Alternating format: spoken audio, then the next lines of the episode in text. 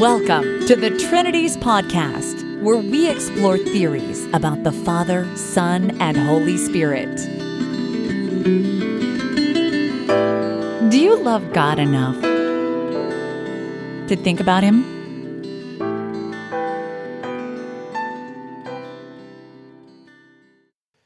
Episode 315 Review of Ryken and Lefebvre, Our Triune God. This podcast is a follow up to episode 314 10 Fundamental Questions about the Trinity. I've always been interested in, quote, the Trinity, not just as a set of speculations batted around by elites, but also as something which is believed by the person in the pew. Back in podcast 302, The Stages of Trinitarian Commitment, I mentioned how most Christians are stuck with basically avoiding the topic. They find it painfully confusing, and any forays they make into trying to sort it out, try to understand what's going on, uh, they just end up butting their head against a wall and they quit. And they just go back to repeating the common language or at least tolerating it and uh, just sort of leaving this to the experts. Now, one thing that an ordinary Christian in the pew would do to try to study their way out of this hole is to pick up a short paperback written by experts with PhDs, which purports to tell them the basics of the Trinity. Maybe they don't want to go through the agonies of interpreting Thomas Aquinas and John Duns Scotus and Richard Swinburne and Peter Van Inwagen on the topic. Look, please just give me the basics, okay? Give it to me in an inexpensive paperback of less than 200 pages. Give me the basics so I can then find my way through all of these confusions. In this and the next couple episodes of the Trinities podcast, I'm going to review and interact with books which try to fill that niche. They try to serve that role of giving a basic introduction. And I will be concerned with the truth of their answers, but also I'm concerned with how many of the 10 fundamental questions do these books actually give clear answers to how many do they avoid, and how many questions are raised, and yet the reader leaves probably more confused than when they came in. So, this book is called Our Triune God Living in the Love of the Three in One. It's kind of trying to be a book on Christian living at the same time as being a basic introduction to the theology of the Trinity, but it's really the theology part that I'm interested in. It's co authored, and one author is the president of Wheaton College, perhaps the most famous evangelical institution of higher learning in America. His name is Philip Ryken. The other author is a Reformed Presbyterian pastor named Michael Lefebvre. Forgive me if I'm mispronouncing that name, I don't mean to. A couple of the 10 fundamental questions we can deal with quite easily, but some of the others will require a lot of work on the part of the reader. Now, in the last podcast, I said there were 10 questions, but because the theorist either affirms or denies that the doctrine of the Trinity is in the Bible, then they can ignore one of the questions. So these authors do claim that the Trinity is taught in the Bible. And so the question, if this doctrine is not in the Bible, why should Bible oriented Protestants accept it? That question is not relevant to them. So there are nine questions remaining. If the book clearly answers all nine, I'll give it a score of nine of nine. One question they do clearly answer is Is this doctrine, as the Athanasian Creed asserts, something which one must believe in order to be saved? And they say, Yep, that's right. Sadly, they don't entertain any objections to this. As I mentioned last time, it seems that a lot of common Christian practice presupposes the falsity of this. And it's also hard to square with the book of Acts. People are getting saved in Acts left and right, and these teachings don't appear in Acts. Other questions, I think they pretty much whiff. They just don't address really at all. One is Is this doctrine consistent with the common conception of God as a mighty, unique, and completely perfect self? They don't ever address this directly, and we'll talk about this more when we discuss their gestures at explaining the meaning of the doctrine of the Trinity. Some things they say sound consistent with this, and other things sound inconsistent with it. Another question is How does this doctrine relate to the so called ecumenical councils and their creeds? Well, in the introduction written by Dr. Robert Letham, there's a gesture at the 381 Council with really no comment on it. Deep into the book, our authors write It is helpful to think of the Church's confessions, like the Westminster Confession of Faith, as Bible study notes from past generations. So they're not supposed to replace Scripture, they're not infallible, but, you know, they're just handy guides to the Bible. I don't think this is true because these creeds introduce ideas that I don't think are in the Bible. Their comments here presumably would apply to earlier creeds, but they just don't want to get into ecumenical councils. It seems to me that they want to merely gesture at historically popular creeds, perhaps to kind of partake of their prestige, so that the uh, historical prestige bleeds onto what they're saying. And yet, because they're not really getting into those councils, they don't have to deal with any of their obscurities or the issue of their authority.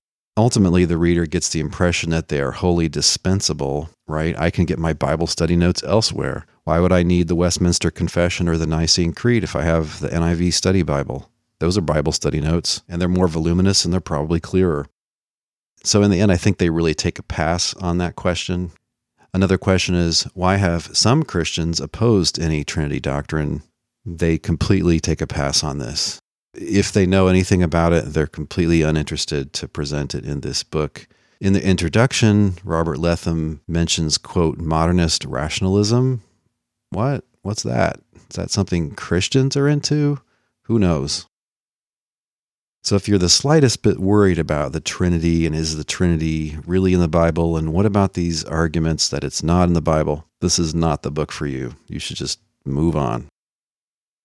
Okay, but lots of readers aren't like that, so let's press on. The number one question, and I think the really foundational question, is what is the doctrine of the Trinity?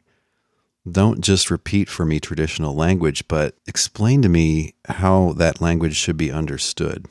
Suppose you go into the book with this truly foundational, fundamental question about, quote, the doctrine of the Trinity.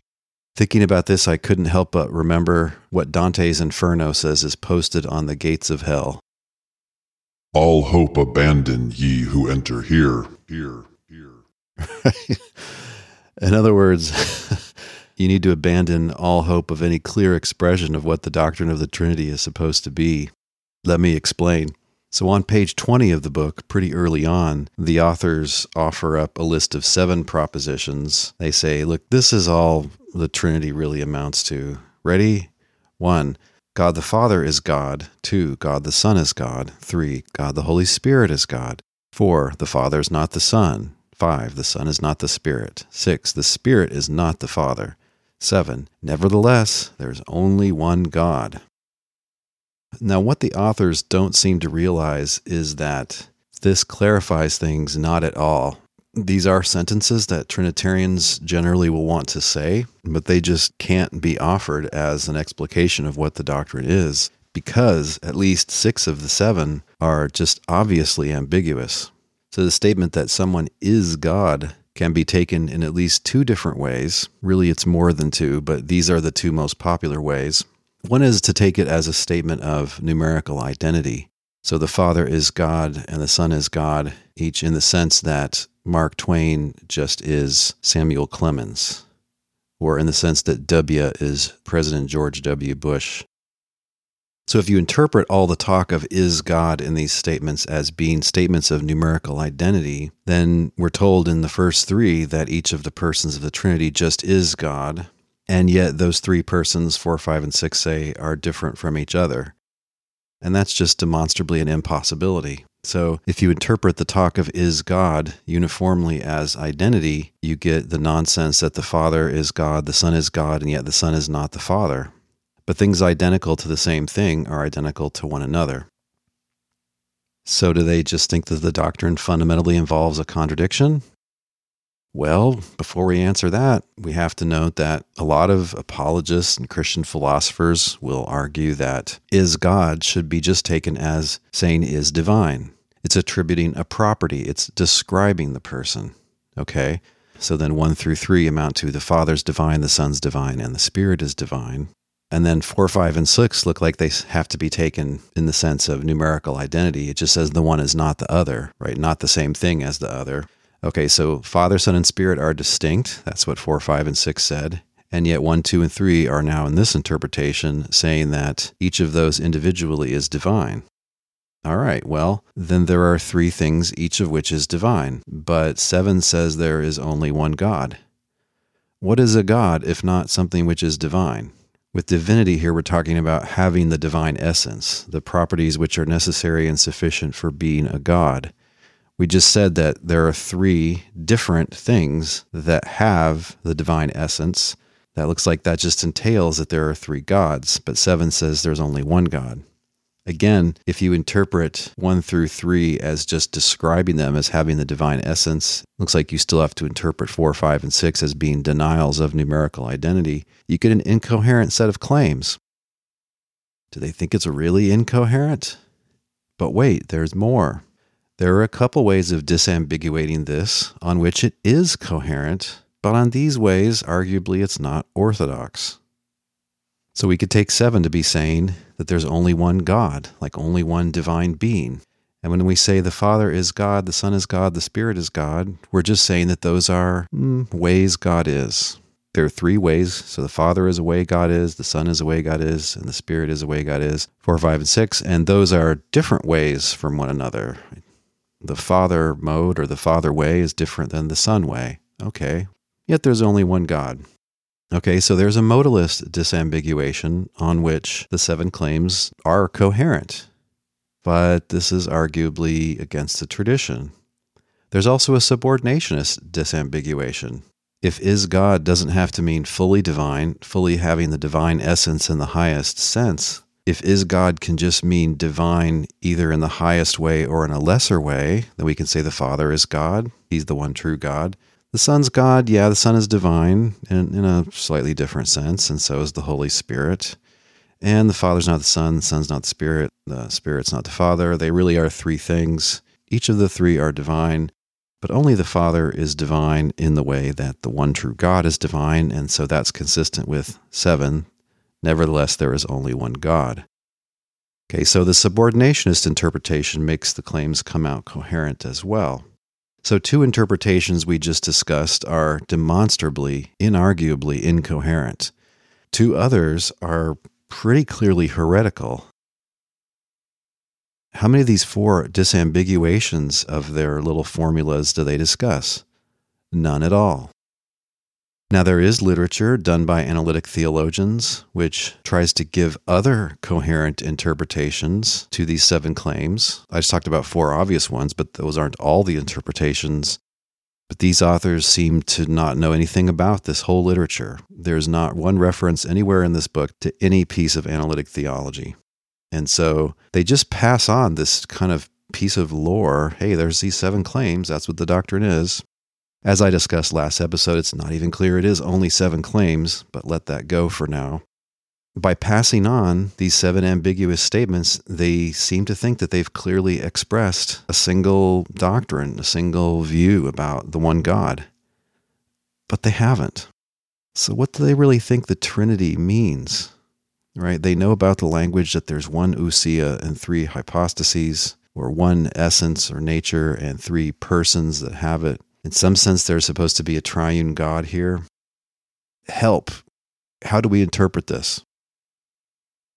The discerning reader has just obtained mostly a headache from this little stab at clarifying the doctrine.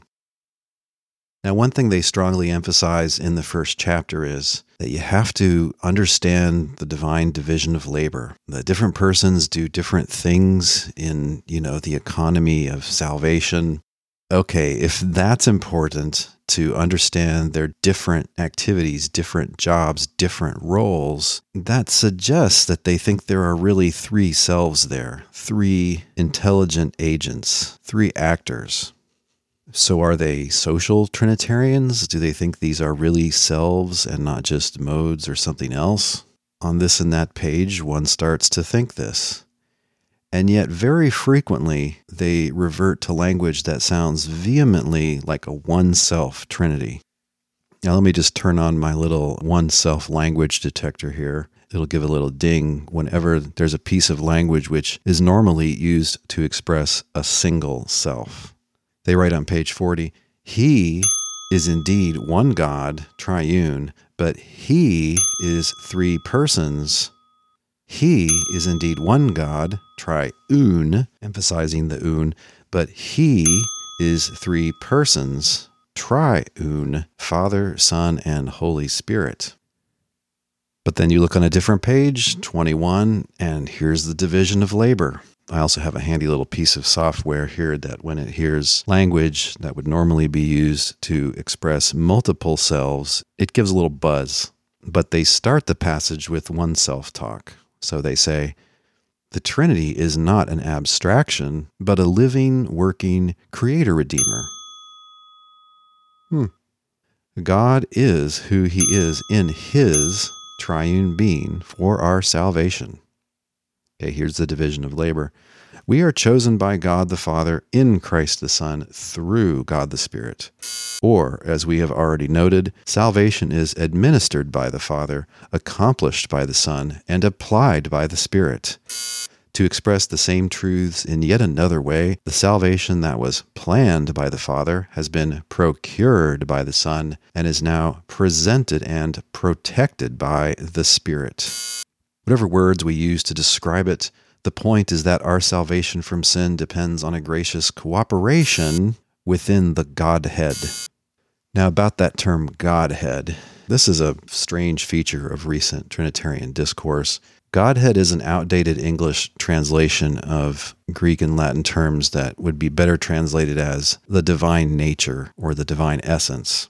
Godhead in contemporary Trinitarian discourse, as I understand it, it's a plural referring expression used to refer to the three as such. So they'll say, you know, the Son plays this and that role within the Godhead.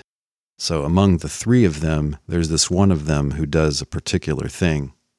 I think the people that use the term are presupposing that the three, in some sense, are one God or they're in one God, and yet they want to refer to them as three. That's the point of this term, Godhead. In being a plural referring term is like the term gang or group or family. Okay, so what is the doctrine really? Uh, who knows? I mean, the Trinity is clearly a he for them, and yet they seem to think about it half the time as if it's a they, and they give this language that they do not care to disambiguate and that's about all that can be said. So, this question, what is the doctrine of the Trinity? They do address it at some length, but they address it in a way that's going to leave a discerning reader at least as confused as when they started. When the Trinities podcast returns, what about the tritheism and incoherence issues?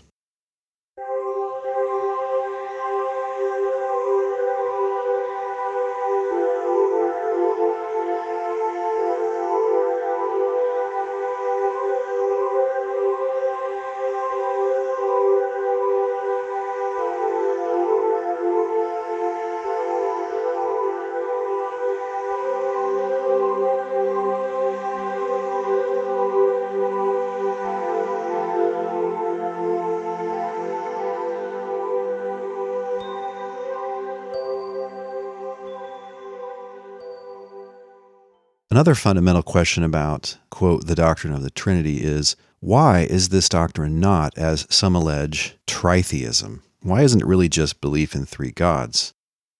Just look at the Nicene Creed. It talks about true God from true God. How many true gods is that? It looks like two. Two true gods, presumably, would be two gods, one of which eternally causes the other, it says. Add in the Holy Spirit, and then you would have three gods, not merely one or two. This question they do answer on page 41. Unfortunately, it's merely an assertion. They write, They are not three beings, three gods, but one indivisible being, one God. Okay, do you trust them that much? Are you going to just stand for just a mere assertion? It's not clear they even appreciate the force of the objection at all. Now, just before this passage, they had written that all three persons are fully divine because they share in one essential being. And then they went on to the sentence I quoted a second ago. So I think they're assuming that just the nature sharing or the essence sharing somehow makes them the same God. And this is confirmed by what they say on page 96. You know, being reformed, they're fundamentally Augustinians in their thinking, and they like to give friendly quotations from Augustine here and there. This is a quotation from Augustine's book on the Trinity, in which he writes The Father and the Son and the Holy Spirit intimate a divine unity of one and the same substance in an indivisible equality, and therefore that they are not three gods, but one God. Okay, so credit to them for, I think, implicitly answering this question. Is it a good answer? I don't think so. What's a common philosophical example of two different things that share a nature? Well, my friend, it would be you and me. We share human nature, but our sharing human nature doesn't make us one human. So it's unclear why sharing the divine nature would make these three persons into the same God. A lot more, I think, would have to be said about what a nature involves to make that answer stick. But let's move on to the next question, which is closely related to the previous two questions. It is why is this doctrine not, as some allege, incoherent? In other words, why doesn't it imply at least one contradiction, at least one sentence of the form P and not P? If it does imply a contradiction, then it can't be that all of these claims are true. That's just logic. This they do explicitly address. They call it the logical question. Now, you know, going into this, it's going to be a bumpy ride because earlier in the book they write this One of the most careful explanations of the doctrine of the Trinity comes from, wait for it, the Athanasian Creed, which was written around AD 400. most careful, huh? Wow. I mean, Never mind that the Athanasian Creed isn't by Athanasius and isn't by a council. What's important to see about the Athanasian Creed is before it gets around to damning everybody who won't go along with this, it sets out what, on the face of it, is a self contradictory doctrine. They quote the phrase, and yet they are not three eternals, but one eternal. And they quote that the Godhead, the divine nature of the three, is the same. Fine. What they don't quote from the Athanasian Creed is that which, when added, makes the whole thing seem self contradictory or incoherent, and that's that there are differences between the three. The tradition is the Father doesn't come from anything else. The Son eternally comes from the Father. The Spirit eternally comes from the Father or the Father and the Son. Okay, well, those differences entail that the Father is not the Son, the Son is not the Spirit, and the Father is not the Spirit. There really are three things there because eternally they differ from one another. Okay, then if each is eternal, there are three eternals. But this says, guess what? There's only one eternal. If each one of those things is fully divine, there are three fully divine things. This creed says there's only one. So they're not too worried about this, but they know this is a common objection, so they want to take it on. The first thing they do is they just gesture at what I call the standard opening move. You know, we're not saying three persons in one person. We're not saying three beings in one being. We're saying one being in three persons. Okay, that's just out of the top drawer of the apologist playbook. Doesn't really go very far because you would think a person is a being. It's an intelligent, thinking, acting being. They say something that makes it sound like they think the persons of the Trinity are actually parts of the one God. They write, think about this in mathematical terms. One could say that P plus P plus P equals G. That is, three persons constitute one God and be completely logical. Well, sure. If you think the one God has three parts and those parts are these three persons, then that's not incoherent. Is that their answer? Uh, I mean, it's unclear. If that's what they think the persons of the Trinity are, three proper parts of the whole that is the one God, that's your answer to the incoherence question right there.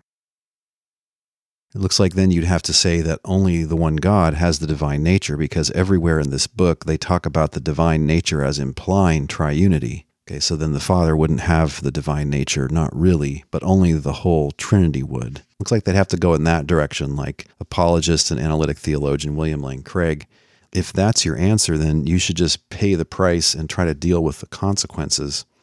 But they don't seem to realize that this is an answer to the incoherence question because they go on squid style to squirt out a big cloud of black ink.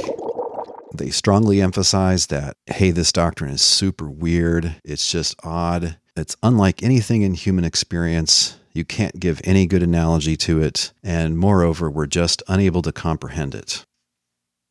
I guess that's supposed to excuse our authors from needing to clearly communicate what it is. That can't be done, not because we're confused or because we haven't studied this hard enough, but just, hey, it's beyond all human comprehension. You know, all the smartest people in the world with all the divine revelation in the world, they couldn't do such a thing. So yeah, that's why we can't do it. What they're pounding the table about is what I've called in print negative Mysterianism you just make the claims that supposedly constitute the doctrine of the Trinity so uninterpretable, so thin, so slim in meaning that a person couldn't derive any contradiction from that language because they're really kind of just at a loss to interpret it. Page 67, they write, But God's triune nature will always remain mysterious. Hmm. Interesting claim. How would a person go about knowing that, I wonder? It is not the intention of this chapter to explain God's triunity. In fact, it is commonly said that everyone in history who tried to explain the Trinity ended up being branded a heretic. So maybe it's dangerous to even try to clarify it. Scripture does not present this doctrine in a manner that satisfies our curiosity, you and your curious mind.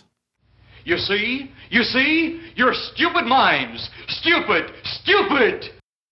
Instead, it teaches us just enough about God's triune nature to increase our astonishment and awe of Him. The point of this chapter has been to show that there is nothing illogical or theologically inconsistent about God's being three in one. Having come to that conclusion, the mystery remains. But now, instead of a mystery that causes us to doubt, we see that God's triunity is a mystery that leads us to worship. Augustine wisely reminds us what is needed is a loving confession of ignorance rather than a rash profession of knowledge. To reach a little toward God with the mind is a greater blessedness, yet to understand is wholly impossible. In this chapter, we have reached a little toward God with the mind, but the purpose of such an exercise is not to satisfy questions. Rather, it is to clear away distractions and promote awe and worship. So it's a distraction to wonder just what this doctrine is that they would like us to agree with. I mean, they're right about this language that can't be understood can't be understood to be incoherent. And so that's the protective function of this heavy negative Mysterianism. Like many other authors, they appeal to modern physics. You know, hey, just that it's weird is no hit against it. Physics is full of weird things page 46. Like astrophysics and quantum physics, theology takes us into realms of reality beyond normal this worldly natures. When we study the very nature of God's being and make observations concerning the kind of being that He is, we should not be surprised at findings that are nothing like our experiences of other beings in the everyday encounters of our world. The discovery that God is triune is certainly one such finding. It is an anomaly, but it is not illogical. Nor is it to be dismissed as untrue because we cannot comprehend it. Rather, just as physicists examine the evidence of their fields to establish their doctrines about nature, the claim that God is triune has to be tested against what is revealed about Him. And if the evidence sustains it, it must be accepted reverently. But unlike physics, which studies material phenomena, theologians study an immaterial God who cannot be examined through experiments with a telescope or microscope. The only infallible evidence we possess for knowing God is His self revelation in Scripture. It is, therefore, through the exegetical study of Scripture that the theologian must discern what is true about God, even if it stretches our mind beyond what we can fully comprehend. Recent physics is indeed filled with bizarre and confusing claims. That can't be denied. However, things like quantum mechanics have a strong empirical confirmation. That's why scientists are willing to accept these theories even with their difficult to interpret claims. What the comparison implies is that in the case of the Trinity, too, there is very strong confirmation of this, whatever it is, doctrine from Scripture. Now, it's hard to see how this is going to be because the content of the doctrine is so obscure. How would you know whether or not it's being implied by written sources? But that's what they're claiming. When the Trinities podcast returns, their answers as to when and where God reveals this baffling doctrine.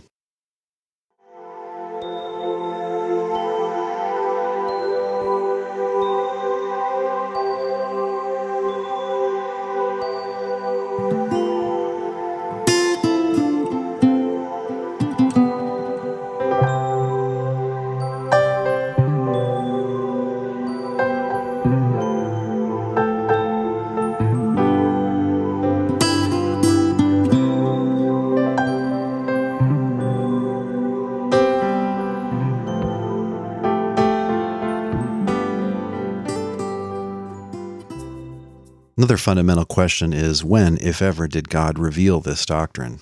And their answer is basically that it's revealed in the New Testament, although there is some divine plurality in the Old Testament. And in this section, they have some good comments against overreading Old Testament passages, really kind of shoehorning in ideas which are clearly not in the text. Call it dishonest overreach by interpreters. This is really common with present day evangelical apologists. One could certainly accuse them of overreach in how they treat certain passages. But let me move on to the next question. And this would be the fundamental question, I think, for a lot of readers of a book like this, and indeed for a lot of listeners to the Trinities podcast. The question is if this doctrine is in the Bible, how can one see this? Don't tell me it's there, show me how it's there. Now, this is going to be hard on the face of it because they haven't clearly said what it is. And so, how are we going to know if it is implied by the text when we can't give any clear meaning to the component claims of it? They've really left, quote, the doctrine of the Trinity kind of as a black box into which one cannot see. Let's just spot them, though, a vague idea of there's a triune God, there's a tripersonal God whatever that means. Oh, maybe it can't be clarified. Okay, but let's just stick with that very vague concept, with that very vague image, and see how they show us, supposedly, that this is in the text of Scripture. In a sense, they don't tackle this directly, but what they do in chapter 2 is they say, well, just look at the passages we discuss in the other chapters, in chapters 1, 3, and 4. There's where the Trinity is. Just look at those passages. Hmm, okay. So in chapter 4, they focus on the baptism of Jesus in Luke chapter 3. It's a short passage. Let's just go ahead and read it and see when we come to the triune God part. Now, when all the people were baptized, and when Jesus also had been baptized and was praying, the heaven was opened, and the Holy Spirit descended upon him in bodily form like a dove. And a voice came from heaven you are my Son, the Beloved. With you I am well pleased. All right, so there's three somethings here. There, the speaker of the voice is unnamed, but obviously it's the Father, also known as God. There's Jesus, the man, also called the Son of God. And there's a mention of the Holy Spirit, whatever that is. It comes down. Here's in part what they say about this episode. Luke seems to be less interested in the baptism itself. In fact, he does not even describe how the baptism took place or the person who performed it than he was in what happened afterward. What attracted Luke's attention was the revelation of God in his triune being. All three persons of the Trinity were present at this baptism Father, Son, and Holy Spirit.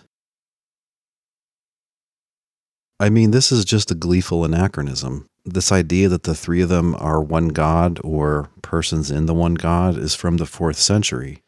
And they're like, see, this is what Luke is talking about. Well, Luke doesn't say that, right? Nowhere in the book does Luke say anything remotely resembling what I just read to you. They just don't care about anachronism, I think. They have this doctrine in mind. They're going to find it here.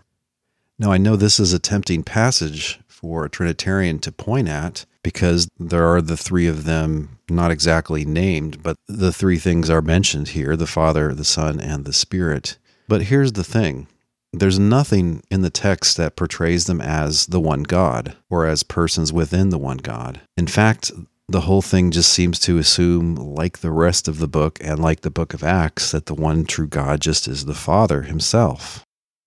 And to say that the Spirit here is portrayed as a divine person is, on the face of it, an overreading. The Spirit doesn't do anything here that requires it to be a person. It or he just comes down in some kind of bird like fashion.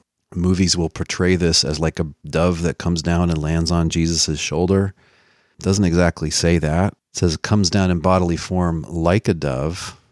It doesn't really clarify, but the point is that nothing is said that requires the Spirit to be a person.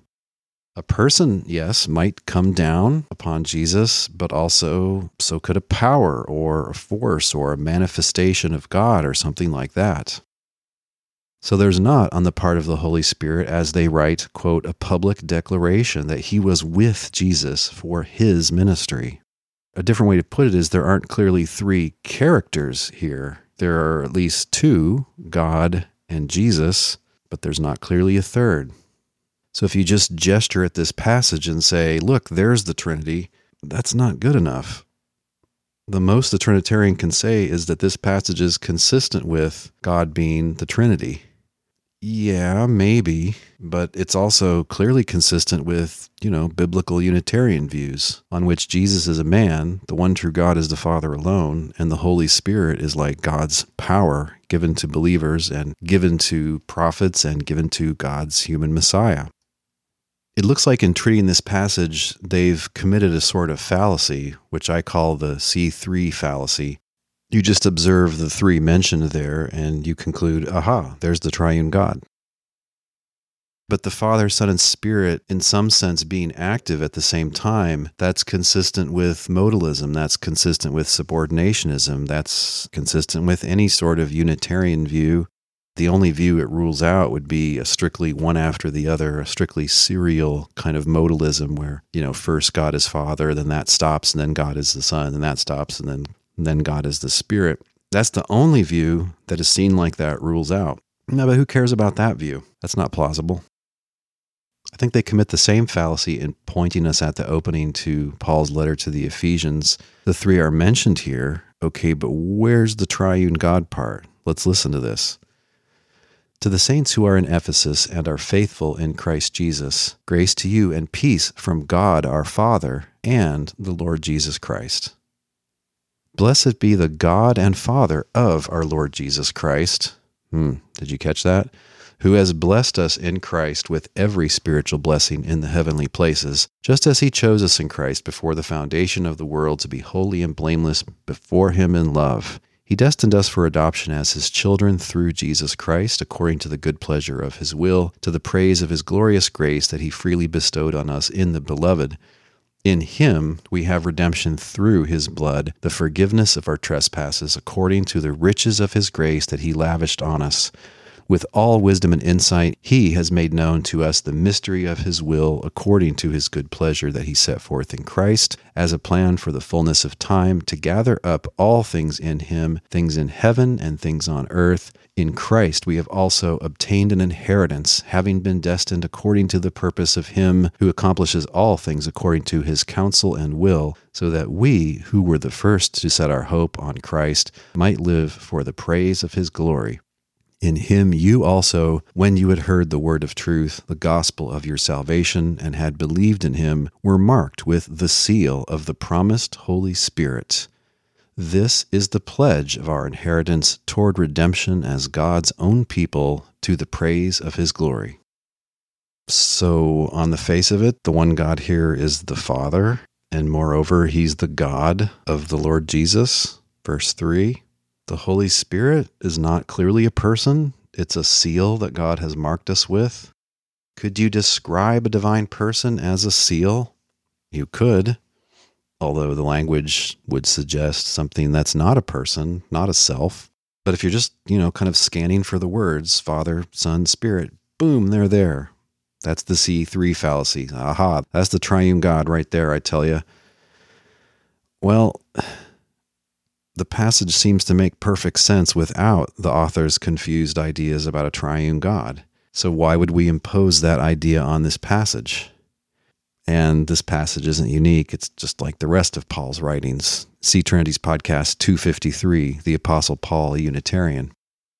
In chapter 3 of their book, they riff on John chapters 13 through 17. Their topic is really the practicality of the Trinity, you know, how doggone helpful it is, which just presupposes that it's true, whatever it is. Do their comments on these four chapters either add any clarity or somehow support these dark sayings? As one would expect, they emphasize that in these chapters, personal language is used of God's Spirit, strikingly so. Of course, the question is how do we make sense of that in the context of all scriptural talk of God's Spirit? Your spirit and my spirit, these are not additional selves, right? Why then would we think that God's Spirit is someone in addition to the Father? One thing they get into here, which further muddies the water, is the issue of worship. Whenever they go with scripture, it seems like it doesn't fit very well with their Trinitarian speculations. One thing they say is that the ultimate and the farthest back object of worship is the Father. Yeah, that's the New Testament view. Paul says in Philippians 2 that every knee will bow to Jesus, and this will be to the glory of God the Father. When Jesus is worshiped in Revelation 5, presumably this is to the glory of God, who's worshiped with him and who's first portrayed alone in chapter 4.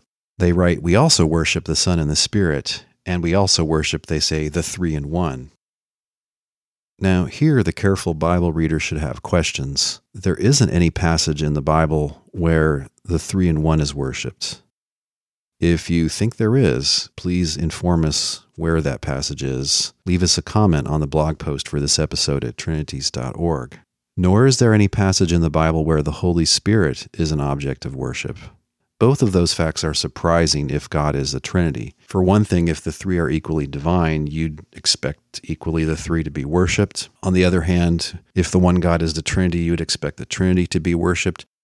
Worship is an I thou relation, it's a relation between a self and another self. And really, there are four potential recipients of worship here. I mean, not in the Bible, but given some sort of triune God theory, there's the Trinity, if that's a self. They're totally unclear about that. And then the persons, if they're selves, then they would be three different objects of worship, it looks like. Are they really selves? They're totally unclear about that. Now, I think to make the book more devotional, they like to quote various Trinitarian hymns.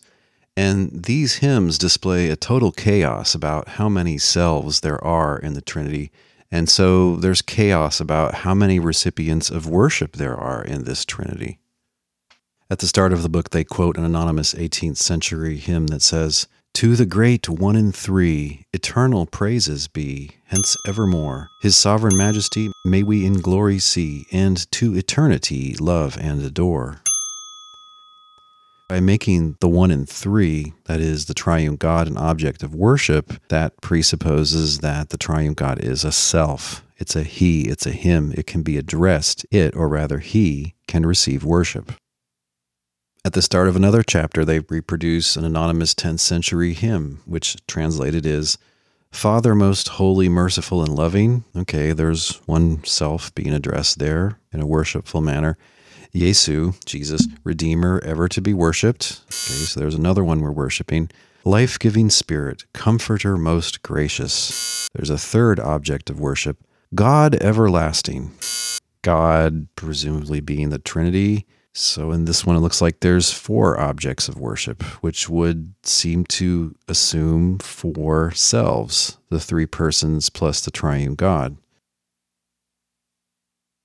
And yet at the end of the book, we're back to one self language. Quoting another author, they have this triunion is the secret of God's most infinite life and being, into which, in His infinite love and generosity, He has admitted us, and is therefore to be accepted with amazed and exultant gratitude.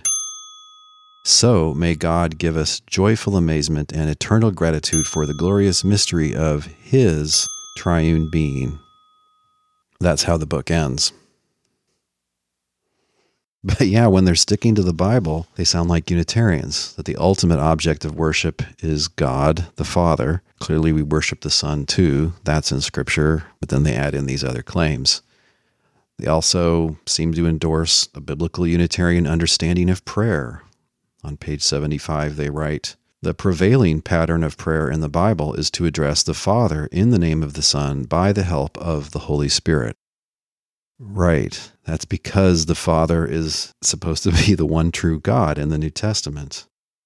Now, they write just before that, we have examples of prayer to other members of the Godhead in Scripture. For example, Acts 7:59 to 60. Well, in doing that, they fake it. That one reference is when Stephen is being stoned and he addresses the Lord Jesus, who he sees in heaven exalted to the right hand of God. Prayer in the New Testament, yes, is mainly to the Father, that is to God. Jesus, too, can be addressed. There are some fairly clear passages on that where either it's stated or presupposed. What about the Holy Spirit? As far as I can tell, the Holy Spirit is never prayed to. So it's just hand waving and fakery to say that there are examples in Scripture of prayer to other members of the Godhead, in other words, to the Son and to the Holy Spirit. As far as I know, there isn't any prayer to the Holy Spirit in Scripture. If you think that's mistaken, leave us a comment on the blog post for this episode.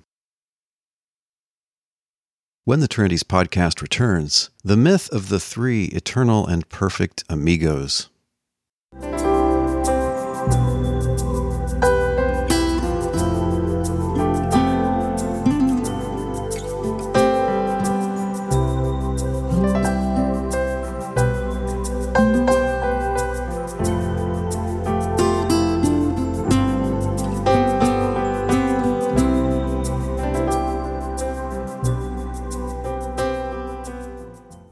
One thing they don't notice is prominent places in the writings of John where a Trinitarian would expect to find three, but John only gives us two.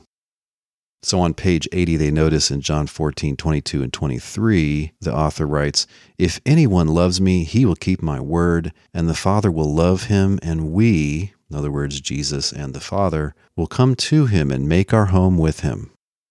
And that should make you remember John 17, 3, where Jesus is praying and he says that eternal life is to know you, the Father, the one true God, and Jesus whom you have sent.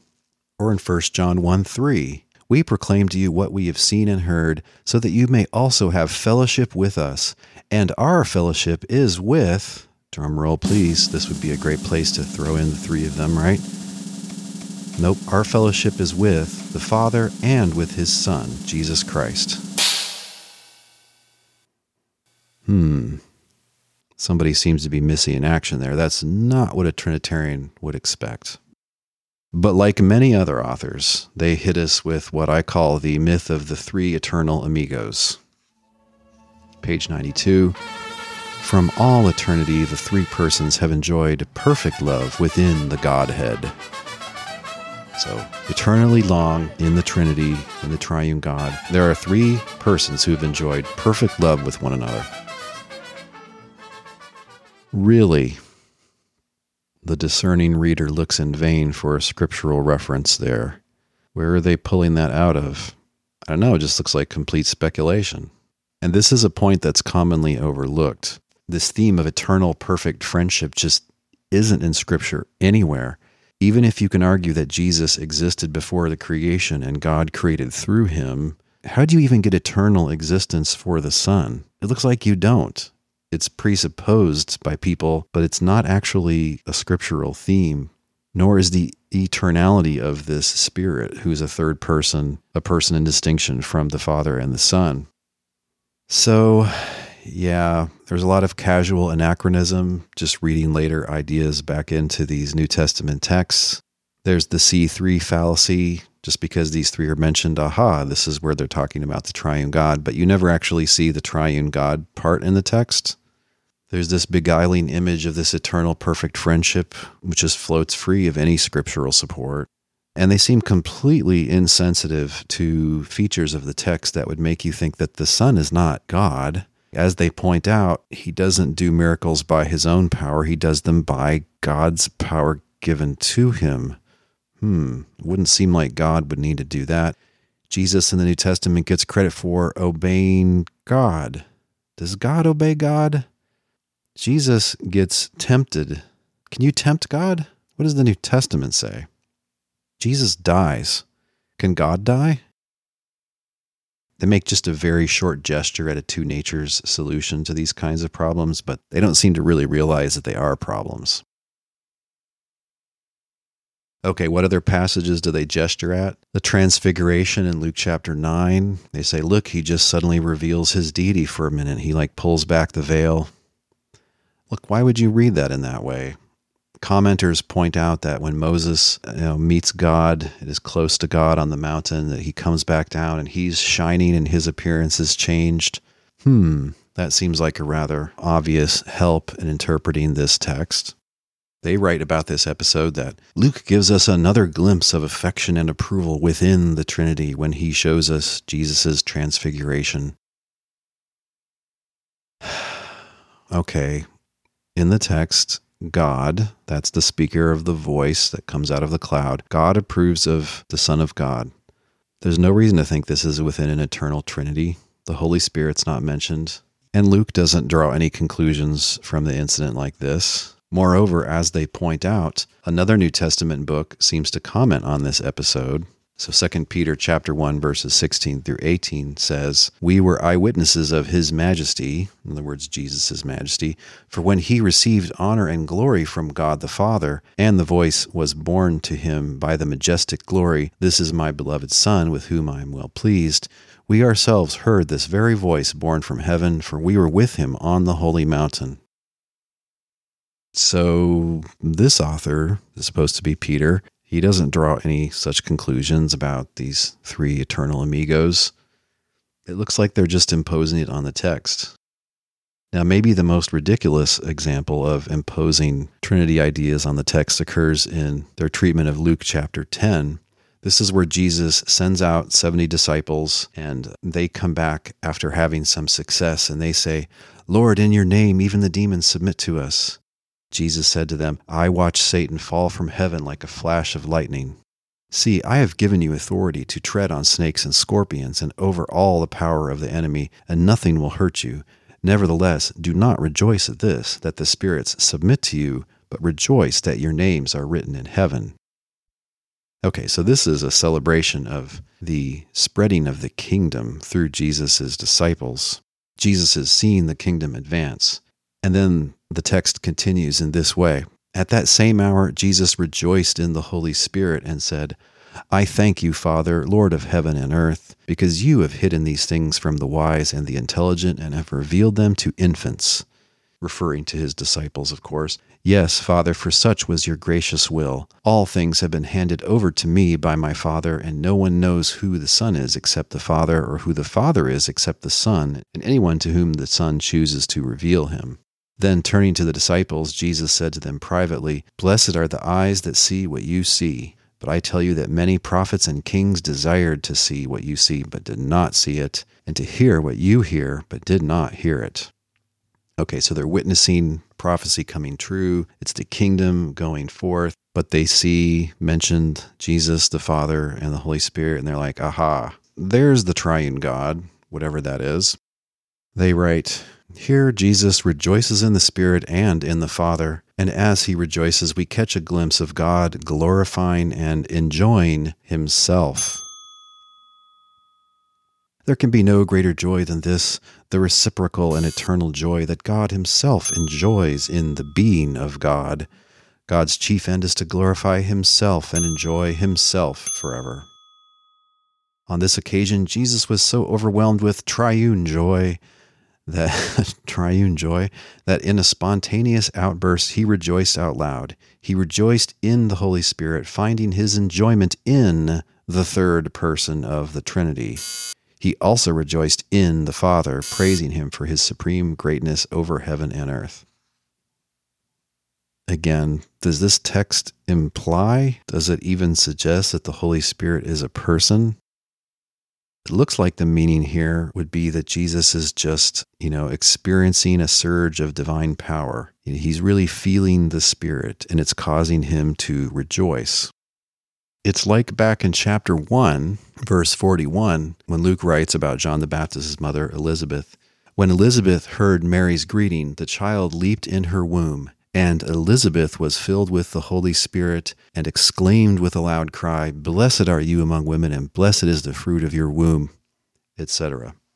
So, not just prophets, but believers, and especially a very special human servant who's even greater than any prophet, the Messiah. Sometimes they just are filled to overflowing with God's power and they speak inspired words. And it looks like that's what Luke is writing about here. That's an easy way to understand rejoicing in the Holy Spirit. Notice he only addresses the Father, he doesn't address the Holy Spirit. And it looks like it's just imposing your precious speculation on the text to make the Holy Spirit a personal object of adoration here or praise. It's just not there. When the Trinities podcast returns, some concluding thoughts.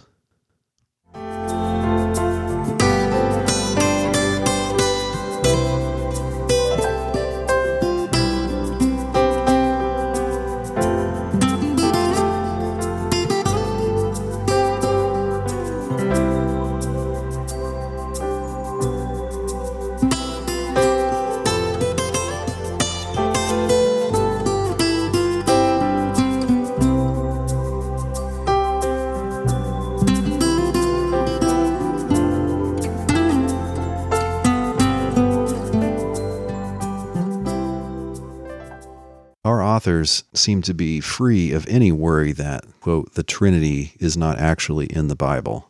They're incapable of telling us what this doctrine amounts to.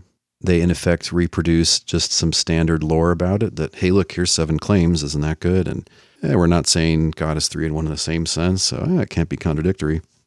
In so doing, they don't really go beyond just your kind of average mangy internet apologist. And their exegesis is disturbing. It's just striking throughout the book how hard they try to shoehorn triune God ideas into texts where those ideas don't seem to be needed, number one, and number two, they don't seem to fit. The texts don't mention the Trinity as God. They don't portray the Father, Son, and Spirit as the one God or persons within God or being the same God. They just talk unself consciously about God being the same one as the Father. Those seem to be co referring expressions in the New Testament. And yes, I know that arguably a few times in the New Testament, Jesus is called God. On that, see podcast 224, Biblical Words for God and His Son, Part 1, God and, quote, God in the Bible. When it comes to anachronism, taking later ideas and projecting them into earlier times when they were never thought of, unfortunately, our authors are terrible sinners. Reading this book kind of reminds me of reading Roman Catholic interpreters before the Reformation who would just assert that Peter was the first pope based on the discussion in Matthew 16 about the keys of the kingdom, and maybe act as if no one ever questioned or denied such a reading. Now, in fact, there's nothing about that text which refers to the papacy or even a monarchical system of bishops, and by history we know that this was a later development. It's just barely getting going in the 100s. It's still developing in the 200s. It's kind of fully in place in the 300s. That's what historians tell us. So we can be pretty sure that the author of the Gospel according to Matthew is not telling us that Jesus made Peter the first pope. Guys, I've studied this a lot. Based on many years of slogging through all of the available early sources, I can tell you that if you exclude the modalistic monarchians, I don't find any triune God idea in Christian history until the second half of the 300s. There is talk of the Trinity earlier than that, but it's just a plural referring expression for the one true God, the Father, and also this in some sense divine Logos, and this in some sense divine Spirit. So, in these early uses of the Greek word trias and the Latin word trinitas, the meaning is a triad, not a triune God. If I'm right about this, then the doctrine of the Trinity is no more in the New Testament than the idea of the internet is in the writings of Thomas Jefferson. If you look at the writings of Thomas Jefferson and say, aha, I've discovered his plan for the internet, it's not discovery, it's just a projection it seems to me that that's the quality of discovery and insight that's offered in this book. Put differently, what this book can teach you is how at least Reformed Trinitarians look at the Bible. It's not a pretty picture. The theory seems wholly undeveloped, completely confused, and then they're just finding this confusion supposedly in the text. But the thing is, it just doesn't seem to be there. It's not explicitly there, it's not implicitly there, and it doesn't seem like it's required to make sense of what is there. So, finally, based on my nine questions, I'm going to give this book a score. And of course, I've just ignored the 10 advanced questions. You can't expect a book of only 114 pages to get into the advanced questions. Okay, but how many of the nine fundamental questions did they answer? What's the doctrine of the Trinity?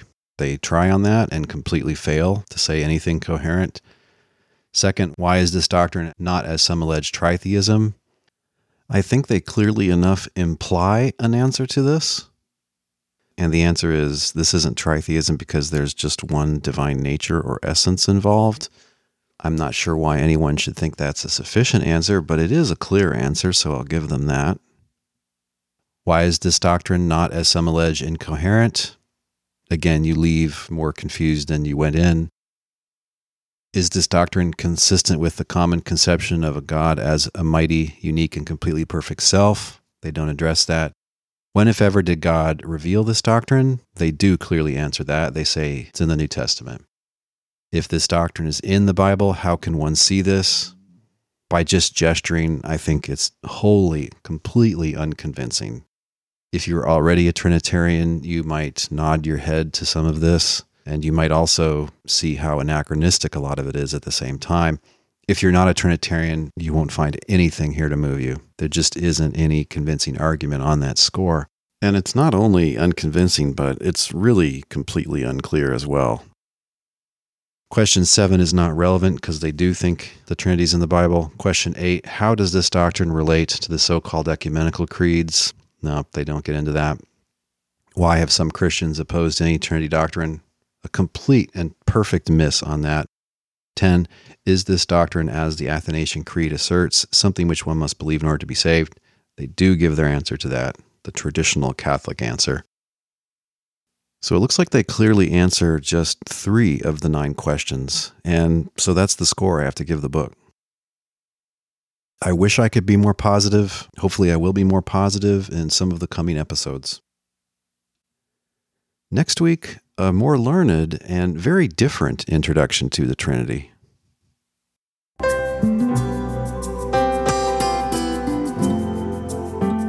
This week's thinking music has been the track High Above the Darkness, My Star by Admiral Bob. As always, there's a link on the blog post for this episode at trinities.org where you can listen to or download that entire track. If you love the Trinities podcast, please share this episode on social media like Twitter or Facebook. And help other people to find the podcast by giving us an honest rating and review in the iTunes store for your country.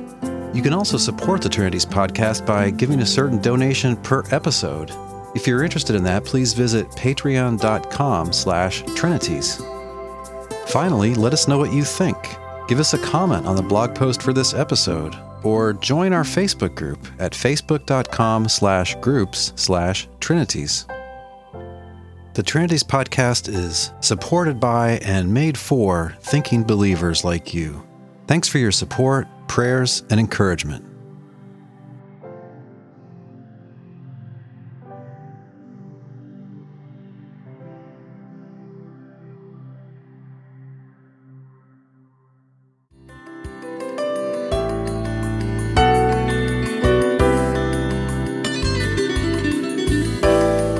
Listening. We'll see you online at trinities.org. Till next time, don't forget to love God with all your mind.